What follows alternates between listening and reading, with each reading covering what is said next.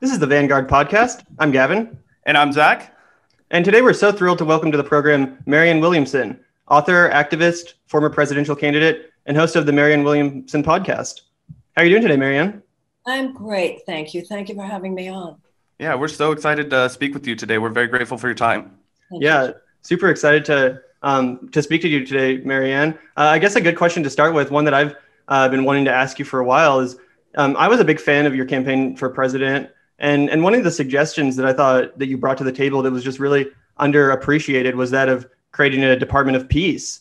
Um, obviously, the United States still has a tremendous influence on the world stage, and there's no reason that that influence can't be used for good means, for diplomatic means, rather than militaristic or imperialist uh, means.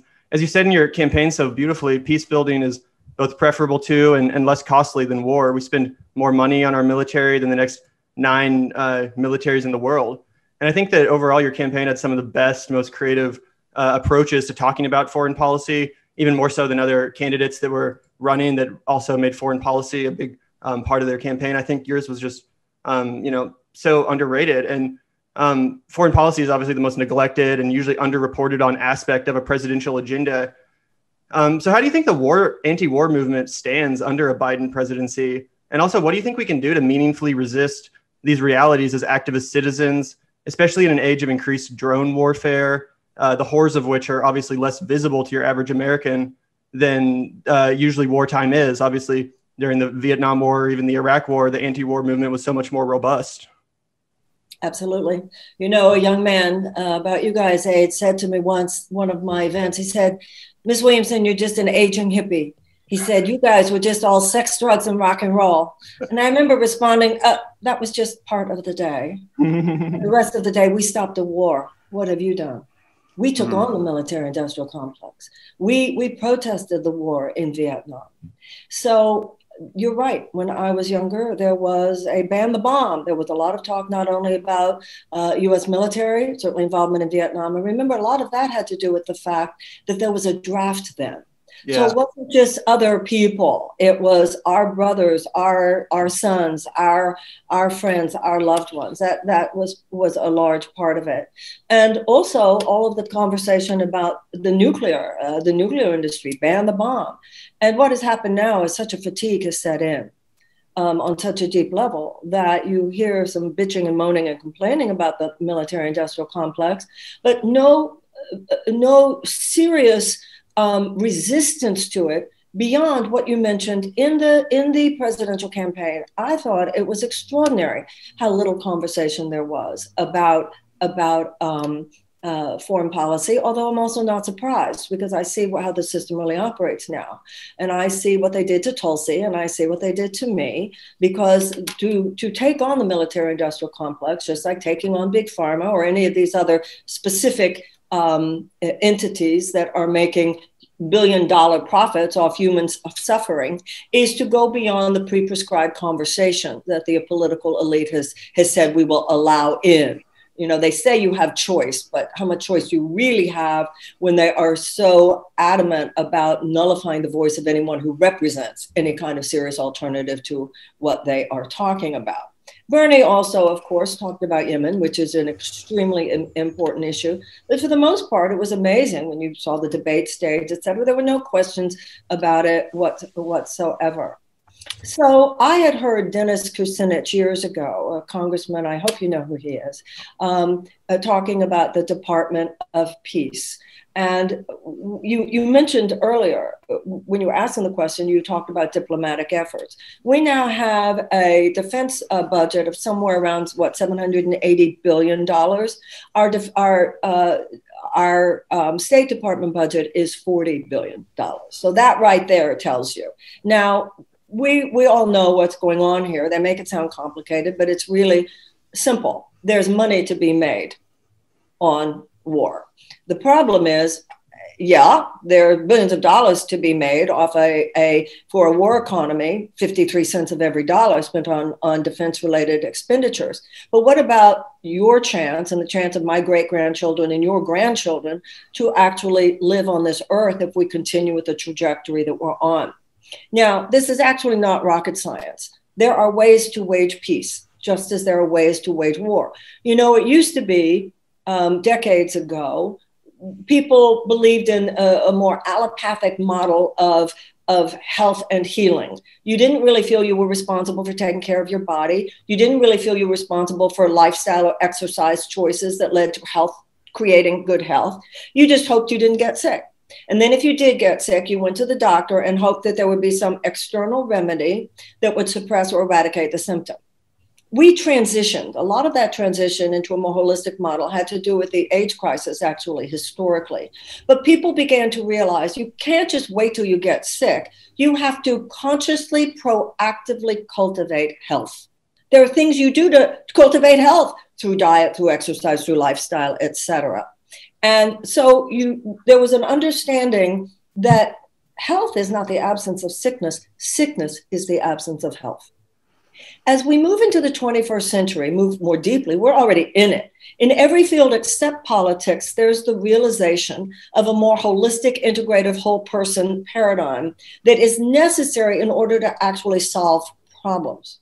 War is the absence of peace. Peace is not the absence of war. So if you continue to act in ways that make violence almost inevitable, of course, there will be eruption of violence. And then what we have in the United States today is that's okay, basically, because there's so much money to be made. We have to change our thinking. How do you create peace? There are four elements which are factors that, when present, statistically indicate there will be a greater incidence of peace and a lower incidence of violence. Number one, expansion of economic opportunities for women. Number two, an expansion of educational opportunities for children. Number three, um, the reduction of violence against women.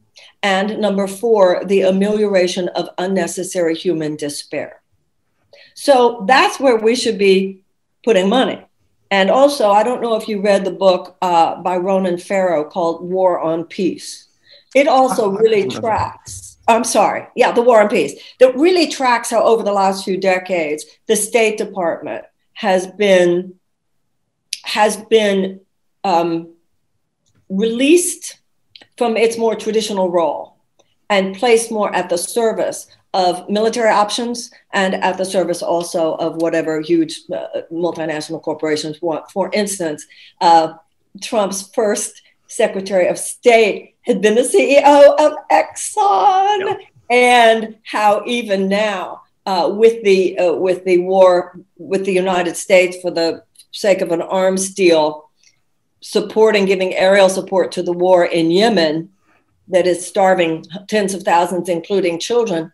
It's worth noting that Pompeo's response when he was asked how the United States could do something so profoundly immoral how our foreign policy could be so craven that we were willing for blood money to, to participate in aerial support, without which the crown prince would not be able to prosecute that war.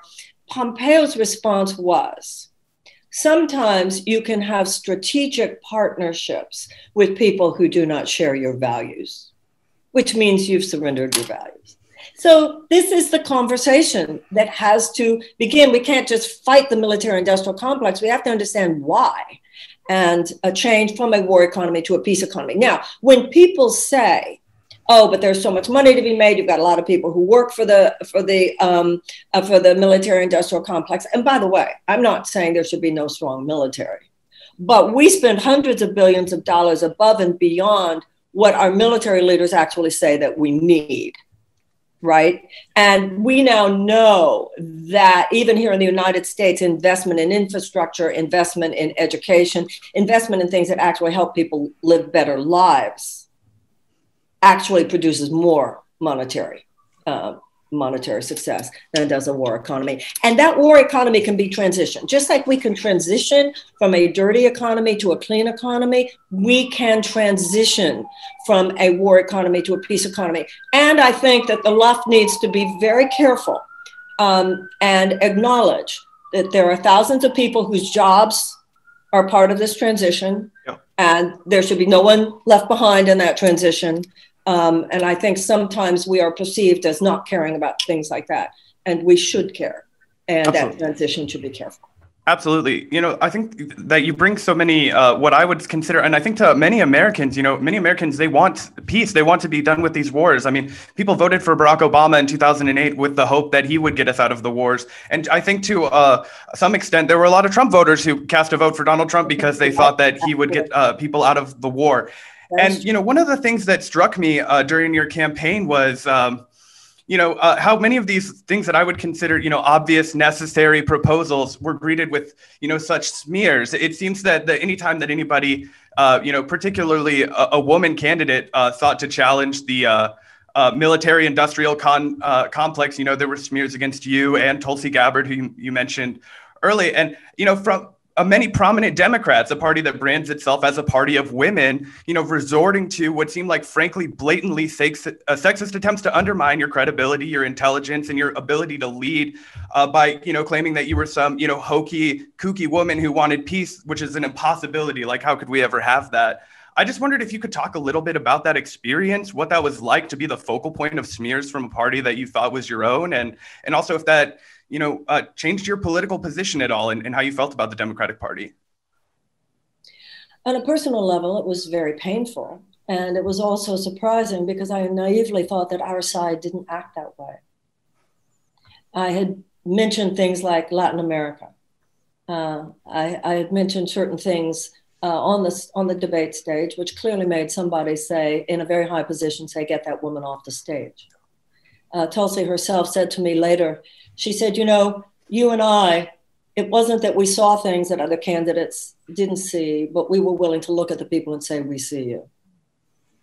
So within three days, of course, the smears began, and the the talking points were so uh, obviously uh, consciously drawn, dangerous, crazy. It was, it was, almost like something out of the Middle Ages or something. She's dangerous, she's crazy, she's a grifter, she's anti medicine, she's anti science. Um, but also, I think it's worth noting how easily duped people were. I mean, that was, you know, it, you really got to see how easy it is uh, to make a joke of someone. And of course, this is how that character assassinates. Very interesting.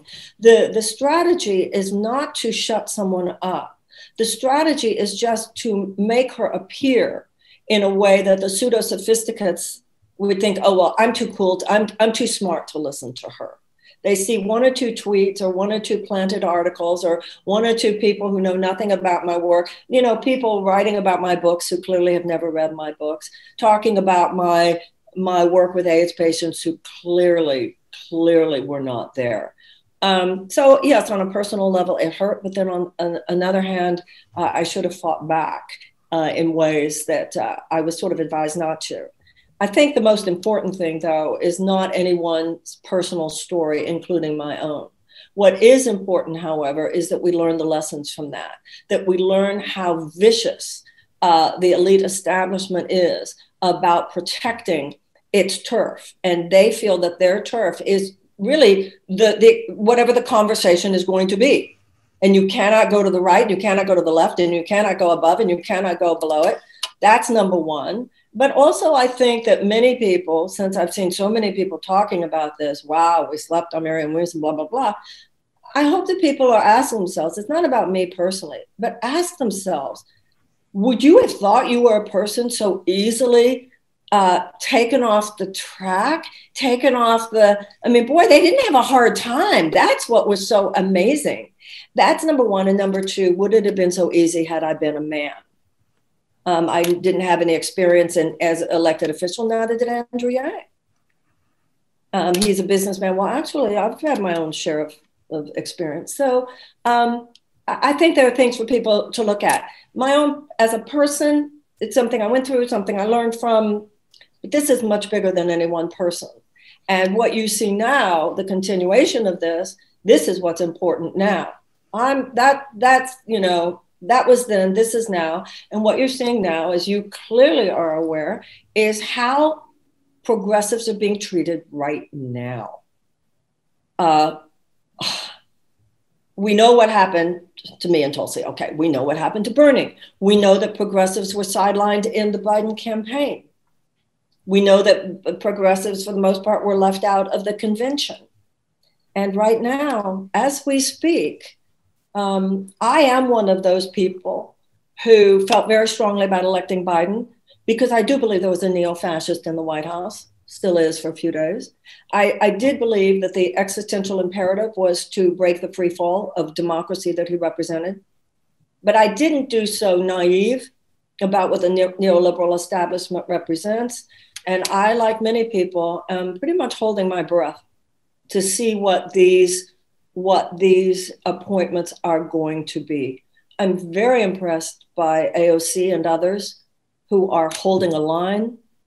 Uh, when people say wait until the dust settles, that's absurd. Once the dust settles, that means the corporatists have already been have already been appointed, and they will hear us out. Hear us out. No, no, no, no, no. We want to be more than listened to. Um, I have a friend who heads a large uh, nonprofit, anti hunger and anti poverty nonprofit, um, who said something to me years ago that I never forgot. I asked him the difference between the Obama uh, administration and the Bush administration. And his response was very chilling. It was the Obama administration returns our calls. Yeah. Well, when it comes to the you know the two party establishment and and you know you you talked about waiting for the dust to settle like uh, so many of the leaders of the progressive left have kind of been doing. Um, you were out there, you know, you definitely didn't wait for the dust to settle, and I think that was probably most evidenced by your presence. Uh, at the People's Convention, which was a couple of months ago, I thought that your speech um, was one of the absolute highlights of the convention, and and your presence there as a past Democratic Party, I think, really gave the People's Party a lot of clout and made people pay more attention to them. Um, we talk about uh, the subject a lot on here at the Vanguard. Um, you know how the best way to get a progressive in the White House would be as soon as possible, and, and, whether it would be more effective to try to run again like Bernie did as a Democrat, or and like you did, um, knowing that once again they're going to put their thumbs on the scale and you know mess around behind the scenes and screw with democracy. Um, uh, you accurately described uh, what happened to Bernie as a coup. I thought that was very um, accurate back when that went down. And courageous to say, frankly. Yeah, yeah. what you say, Zac? Oh, I said and courageous to say. A lot of people resisted the urge to defend or the resisted uh, defending Bernie Sanders. I just well, wanted to comment. Funny because as soon as I tweeted that, I got a phone call from the Bernie campaign asking me to take it down. Yeah, that sounds like Bernie. Well, yeah, that, that, that who knows that that came from him. Oh, sure. I, I meant sounds like yeah. I don't think Bernie Sanders was personally tracking my tweets that night, but sure. You know. That well, uh, and and we support you know movement for a People's Party pretty heavily here. Again, uh, we're a huge fan of your speech there. Um, and and we think that they have you know somewhat exciting potential when it comes to the next presidential election. Hopefully, when it comes to third parties, obviously I've been on the uh, you know voting green for a while. That's not uh, really getting us the results we we need. Um, what what are you what's your thinking on uh, this strategically as far as the People's Party or third parties go? And and if you ever made another run for office, would you consider running as a People's Party candidate? I feel the same conflict and ambivalence and disturbance in my heart that I think many, many people feel. I think I have great respect for Nick Brana. I think he's really great. I have great respect for what he's doing, and I think it's important. So that's with, without, I mean, that's absolutely true for me. It's also true that that 87,000 votes that Jill Stein got put Trump in the White House. And that's no small thing either. I understand, though, I understand all of the arguments, and all of those arguments live in me. Those arguments about how Obama's presidency paved the way, neoliberalism paved the way for Trump, how if um, uh, the neoliberal trajectory is simply uh, re- reformed, and we see the same thing happening now, that happened uh, before with the neoliberals that I do believe we will be in big trouble in 22 and in 24. I personally, and I think some of this might have to do with my age, unlike you, I have, because of simply the longer time that I've been on this earth, I have a historical memory of a time when the Democrats did indisputably stand for the working people of America. I saw the slide. I was there for it. I saw what happened when when when Clinton formed the Democratic Leadership Council, et cetera. I feel sort of like I know this sounds almost like a silly image, but it's not. I feel like a woman in a marriage, not that they're married to me. The Democratic Party made it very clear. Gay is not to hate. There's a Yiddish expression, gay is not to hate. They don't care. They, they don't care. But I'm still like tied to the marriage and I can't leave the marriage unless and until I feel I've done everything possible. And so I'm right now standing with the AOC type of crowd uh, Jamal Bowman is there now, uh, Mondaire Jones, Cori Bush. I have a lot of faith, in, certainly in their intention. I'm very disturbed that they, I cannot believe that they reelected Nancy Pelosi. Yeah, that was a question that I actually wanted to ask you about. Uh, do you have a, a, comment on that? They yes, nobody even ran against any her. Business, any business that rewarded failure the way the Democratic Party does would not long survive when Newt Gingrich was the Republican Speaker of the House and they lost, he resigned the next day. You know, a lot of this, I think, has to do with the fact that um, a lot of Republicans come from the private sector, more so, and they certainly have a more free market private sector perspective. That's a good point. not really free market, but you don't understand what I'm saying. Sure they know in the private sector that if something's not working on Wednesday, you have to change it by Friday or the company goes down. The Democrats have more of a, oh, it didn't work on Wednesday, but we'll just throw some more money at it and maybe that'll fix it by Friday. And if by Monday it's obvious it's still not working, I don't know what their excuse is for doing it anyway. And we're not allowed to have the conversation about, for instance, Chuck Schumer Chuck Schumer is just given that role again, where he's basically calling the shots for the Democratic senatorial campaign. After the Jamie Harrison race, after Not the Amy Harrison, even more Charles Booker and and, and Amy McGrath. Yeah, I just meant the money that was wasted on that campaign. Not just the money, but what makes them think that a New York senator knows what Kentuckyites want? So he had one good campaign commercial with Amy McGrath and next to her airplane. And based on that one TV commercial, raised what, $100 million? And she ultimately lost by 10 percentage points, barely better than Marquita Bradshaw in Tennessee, who hardly had anything. I think it was and, more than 10. I think it was like 20 or 30 or something. Yes. And Kentuckyites made it clear where the energy was. The energy was with Charles Booker.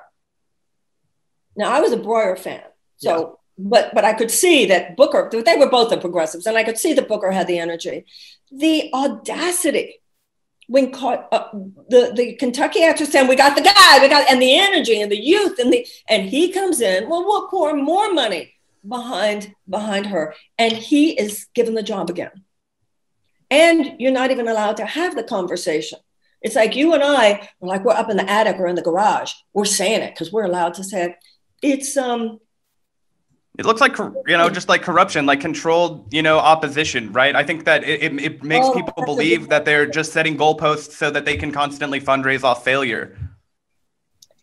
It's um if it's a sign which i know many people right now would be saying open your eyes marianne. It clearly is if it's a sign of how things will go uh, over the next year or so that's terrible for the Democratic Party and it's terrible for America. Yeah, totally. Um, well, I, I, wanted to um, kind of uh, remind the audience, anyone that's listening, about one of the most excellent um, aspects of your campaign, and that was your policy and commitment to the policy of reparations. Uh, I think a lot of lefty voters during the pri- primary um, really started to take you seriously when they heard you speak about your reparations policy. And, and for me specifically, I remember when you went on uh, Dave Rubin's show and, and, basically had to explain to him like a like a school teacher why the policy would be uh, so necessary or why it's uh, you know something that people are, clearly prescribing as an answer to um, you know obviously our history of racial injustice in this country. Um, I was just wondering if you could reflect a little bit on that part of your campaign and and what you think you accomplished specifically by having conversations with uh, people like Dave Rubin on the subject matter. I wrote a book that was published in the late 90s called Healing the Soul of America. And in order to prepare for that book, I actually hired an American history teacher to to accompany my journey through various books. And it wasn't, I mean, I was a standard liberal on the issue of race, but it wasn't until my studies for that book that my eyes were opened at a deeper level to everything that had happened in this country since 1619 the almost 250 years of slavery that were then followed by, except for 12 years of Reconstruction, what is essentially another 100 years of domestic terrorism. I mean, what do, what do you call Ku Klux Klan and lynchings, et cetera, if not domestic terror and violence that was perpetrated uh, in the American South against Black people?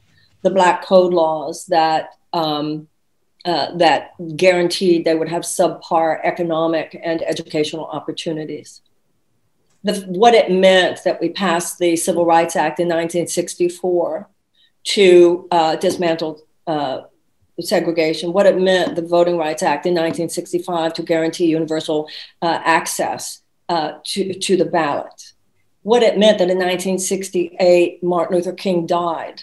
So the next step, which been would have been, I believe, well, first of all, he was already talking about militarism getting out of his lane, which I think is a big reason I believe why he was assassinated. But also, he was getting to the issue of the economic gap, the systemic economic gap that had never been closed, and that was a legacy of slavery. Remember, at the end of the Civil War, there had been the promise of 40 acres and a mule. There were historians said there were between four and five million uh, former slaves uh, formerly enslaved people at the end of the Civil War, the promise uh, from Tecumseh Sherman was that every former slave family of four would be given the um, 40 acres and a mule, which, as you can imagine, would have meant okay, you're not only no longer a slave, but you have the tools that you. A property owner that can vote. That's right. Pardon? Oh, I just meant a property owner that can now vote also. Yeah, right. Well, you, the, the, we're years away from that, but we're just talking about how they're going to feed themselves. Sure. How they're going to feed their families. I mean, that 40 acres and a mule, they had been spending centuries tending other people's land. So they knew how to do it, right? Okay. So when I saw all that, and I began myself to have a, a, a clearer view of the timeline and of the journey of race in America, and also very aware that Germany, since World War II, has paid $89 billion in reparations uh, to Jewish organizations which doesn't mean the Holocaust didn't happen, but it has gone far towards establishing psychological and emotional reconciliation between Germany and the Jews of Europe. And that war was over in 1945. Our war was over in 1865, and we are still just passing the baton of toxicity and pain from one generation to another. Now, I come from a background, my, my professional background is the field of universal spiritual principle well, you you can't go forward in life. It's simply a, an issue of not only spiritual growth, but just any kind of personal growth. You cannot go forward in life until you've cleaned up the past. I think it was Faulkner who said the past isn't over. In fact, it's not past. So, white America, as well as Black America, needs to complete the job. It wasn't, a, yes, I, I don't want to dishonor any of our ancestors, Black or white. The Civil War was not nothing. 600,000 people died. That institutionalized form of slavery, is ending that, abolishing that, was no small deal. Uh, the civil rights movement was no small deal. Passing the Voting Rights Act was no small deal. I'm not in any way diminishing what has occurred. It's just that not enough has occurred. And it's time for our generation to take the next step of this gaping wound, which is economic restitution. Yeah, and that's, that's one of the reasons I ran for president because I knew that the conversations that would be dominating the race were likely to not include the things that I believe are the most important things for us to think about and the most important things for us to do, i.e., peace creation, uh, reparations for slavery, and also I had in my campaign and have at least as much now serious concern about millions and millions and millions of traumatized children in the United States and what it's going to mean for this country 10, 15, and 20 years from now. Yeah, 100%. And, and again, I, I just think you're, um, you spoke with the moral clarity on the subject that I don't think was really matched by any other candidate in the race on that issue. And uh, just wanted to say thank you for bringing it um, to the topic of discussion within the, the Democratic Party, at least, because I don't I think it had been un, unfairly ignored um, until you kind of broached it again. Not to um, you know discount the work of other people that have advocated for reparations, but um, you know you bringing it to the debate stage and on you know popular podcasts like I mentioned Dave Rubin stuff like that. Uh, I think it did you know make open people's eyes and hearts to the idea. Um, I did have another question for you, Marianne, and something I've always thought was so interesting about um, your particular brand of uh, politics and leftism. And um, personally, growing up in suburban Kansas, uh, surrounded by the influence of evangelical Christianity in my neighborhoods and schools, my personal politics were really heavily informed as a reaction to what I saw as the influence of said religiosity on, on the culture around me, um, which of course was being manifested at the time largely by the movements against marriage equality, science, and of course abortion, which are still ever present in our society. And because of this, I've always I've always had a little bit of an adverse reaction to any crossing of the church and state threshold, and I've always been put off by politicians on either side of the aisle that incorporate religion into their political messaging. But that being said, um, when you ran for president, I think that you were very, very successful in, in channeling what I would consider to be a genuinely Christian spirit, um, and that you were advocating for the rights of all of your neighbors and and railing against the power structures of oppression, just like Jesus actually did and actually taught. Um, what place do you see spirituality as having in your political philosophy or approach? And, and, do you see yourself as part of a movement to, on the left to reclaim Christianity from the right, which is so thoroughly, undeniably co opted both the Old and New Testament and twisted it for their own uh, political and, and capitalistic gain? Well, first of all, I think we need to be clear. Too many people are not clear about what the separation of church and state really is and how it was, why it was established and what the founders meant to be doing. When we were children, we all learned about how many people came to this country for religious freedom. So the idea that people could have the right to practice any religion here or no religion, which is also a large part of religious freedom. Any religion or no religion. Thomas Jefferson said, whether a man believes in 20 gods or no gods, neither picks my pocket nor breaks my leg that was in no way intended by the founders to keep the religious or spiritual conversation out of the public discourse. What separation of church and state means is that there's no minister, priest, imam, rabbi, monk, etc., can walk into the Capitol and say, as let's say uh, the Ayatollah Khomeini could say in Iran, you can't pass that law or you have to pass this law. They cannot interfere with the functions of government according just because of their religious dogma. And it also means that no policeman uh, is going to come into a synagogue, a Wicca meeting, an atheist meeting, a cat or a Catholic church and say, break it up, you're not on the list. That's the importance of separation of church and state. JFK said we cannot afford to be materially, materially rich and spiritually poor. It was Bobby Kennedy who first said, We're fighting for the soul of this country. And when I was growing up, and you and I were talking earlier about the anti, the Vietnam anti-war movement, there was a very vital religious left uh, in America when I was growing up. There was um, there were the two priests, the Berrigan brothers. There was a man named William Sloane Coffin, who I believe was head of the Yale Divinity School, I believe, who were very, very active in the anti-war movement. Also, when I grew up, and, and you just said something, Gavin, about, about the Christian spirit, that is also the Jewish spirit, and I am a Jew. Uh, Tikkun Olam, to repair the world. The, the issues of spirituality are the universal spiritual themes that apply to all the great religious and spiritual systems. Now, also, another thing that's interesting when I was growing up, a strong social justice um, stance was taken by both Catholics and Jews. Simultaneously, it seems, two things happened which really sucked a lot of juice out of the social justice movements. Both Catholics and Jews institutionally became very, very focused on single issues the Catholics on abortion and the Jews on Israel. And when that happened, uh, a lot, so until then, it was a big deal when you thought about caring for the poor, et cetera. We had Lyndon Johnson, remember, he had a war against poverty. right? So when I was growing up, there was a strong sense of, of religious institutions. And once again, talking about the, the Berrigan brothers were Catholic and William Sloane Coffin was Protestant, but you had a serious Protestantism. Now, I don't know where the break and why the break, and, and of course, let's not forget that Dr. King was a Baptist preacher. Hello. Nor should we forget that the abolitionist movement in the United States emerged from the early evangelicals in New Hampshire.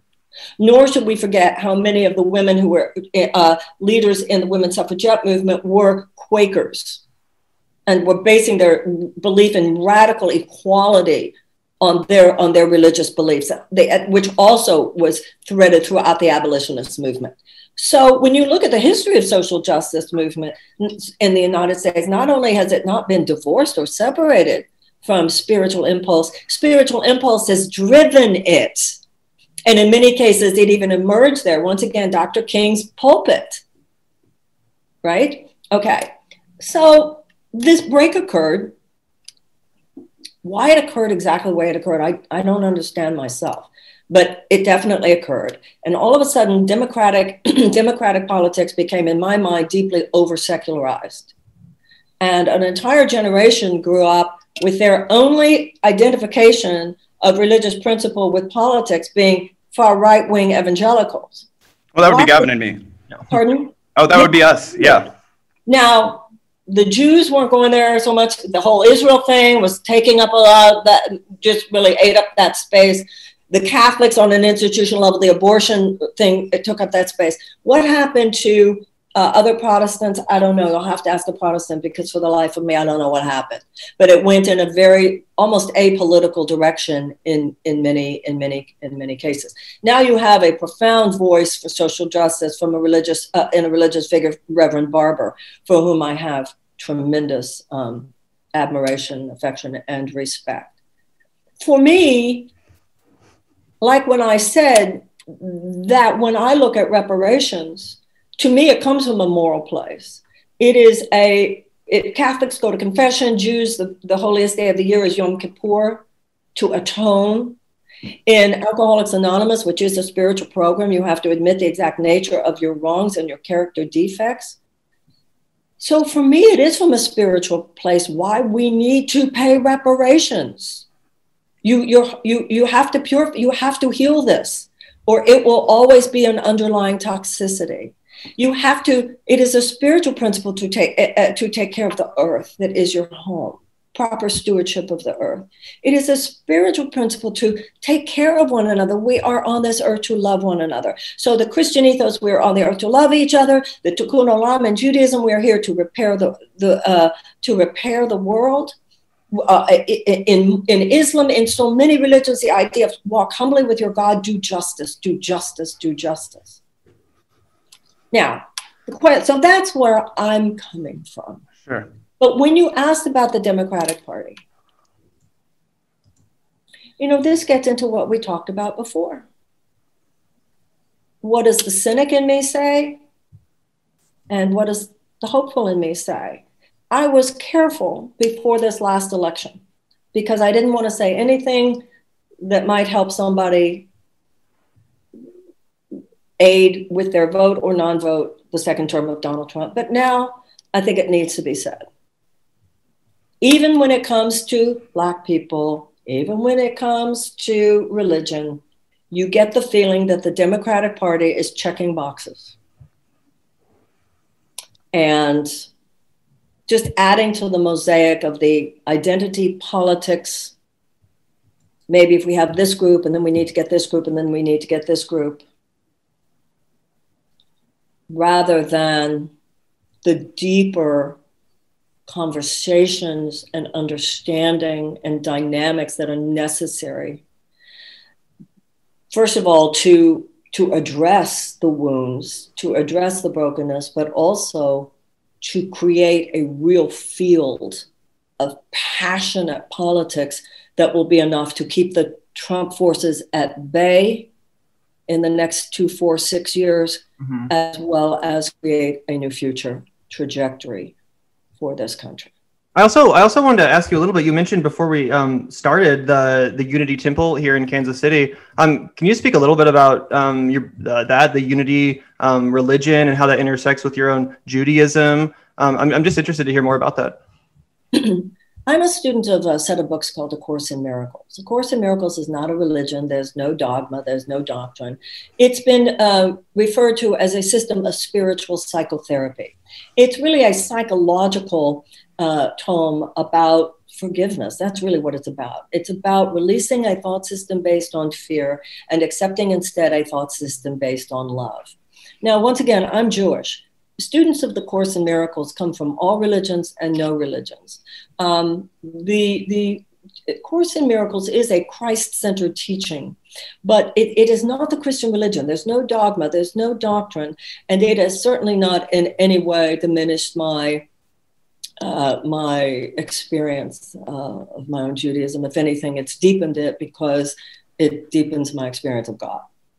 Um, the New Thought churches are a Christian denomination, the science of mind, religious science, unity, which have the more open minded, although Christ centered perspective. So you see a lot of people uh, going to the New Thought churches from different religions, and uh, there's great material there.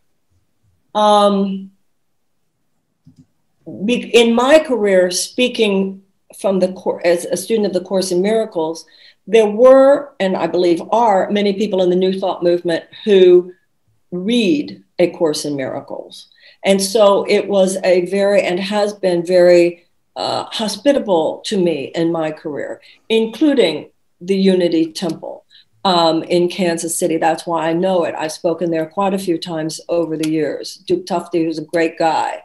Um, yeah, I think that leads into, uh, you know, we want to be respectful of your time. The last question that I, I had for you today was, you know, you've t- kind of talked about how uh, you've put your, you are putting a lot of your faith in the progressive wing of the Democratic Party right now to kind of resist the, you know, part uh, the the wing of war in Wall Street that we'll call the rest of the Democratic Party. Uh, I'm wondering um, if not through a People's Party taking an entirely different approach, but if we're going to, you know, what does effective resistance look like from the squad? uh, you know, uh, including Mondaire Jones and Jamal Bowman and these new actors, even though they are so severely constrained in how they can resist in the House with just the numbers uh, that they're looking at, and also a Mitch McConnell death grip on any legislation passing in the Senate. Once again, I am so admiring of AOC. I think she is, and I don't agree with her totally about everything. Mm-hmm. I don't have to. I mean, that's not what politics is. Sure. But the space that she is holding is, in my mind, the answer to your question. She's in there. She's boring from within, but she refuses to be quiet. From day one, she's saying, No, Rahm Emanuel, no. Yeah. Um, I have faith in what's possible, mainly because her, of her.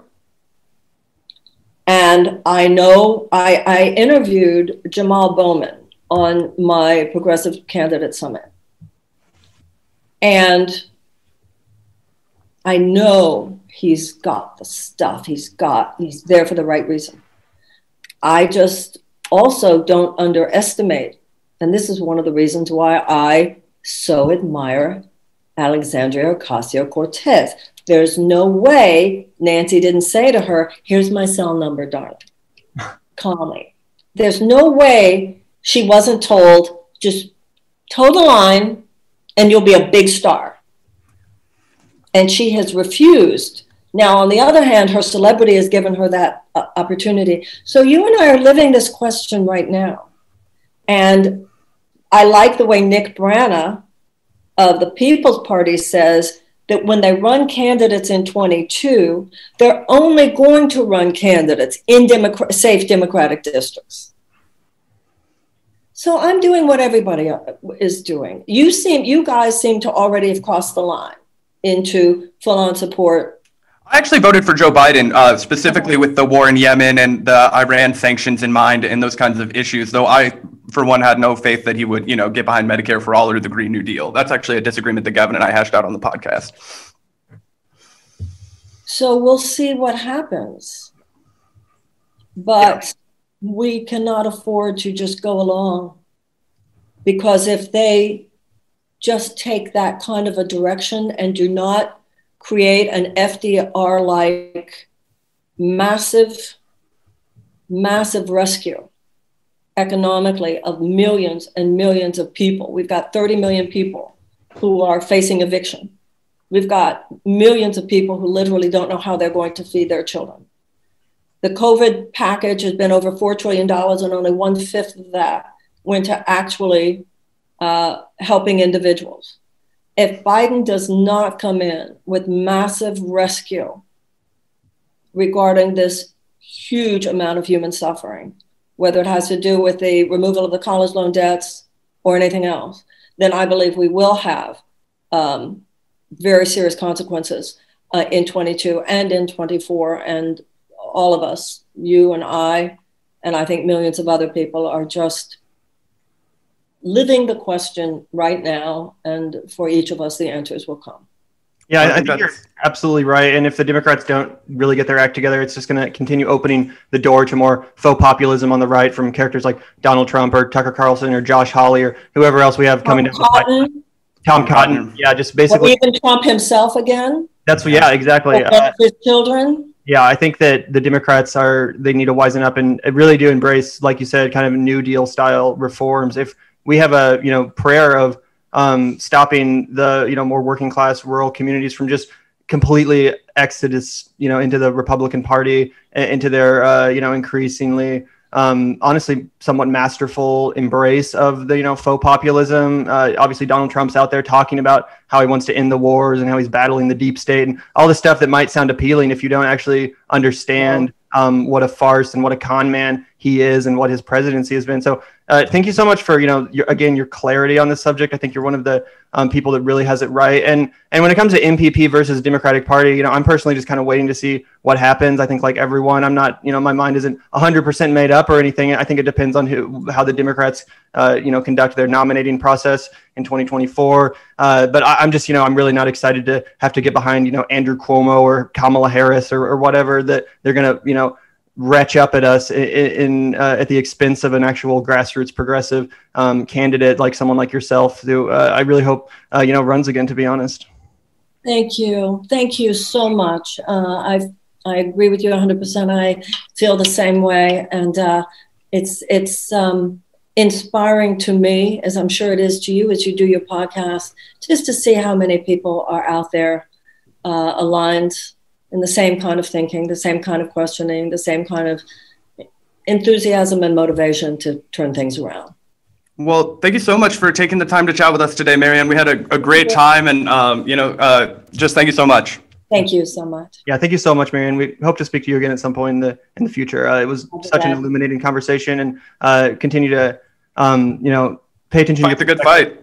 And also, if anyone's listening, make sure to check out uh, your Marianne Williamson's podcast, which is recent. She just had the great Nina Turner on, amazing episode. Uh, is there anywhere else people can check out, um, you know, your stuff, your books, your your work? Yes, I go to marianne.com uh, or I'm on Twitter, I'm on Instagram, I'm on Facebook, but that Twitter page has all my political stuff uh, pretty much all day, every day.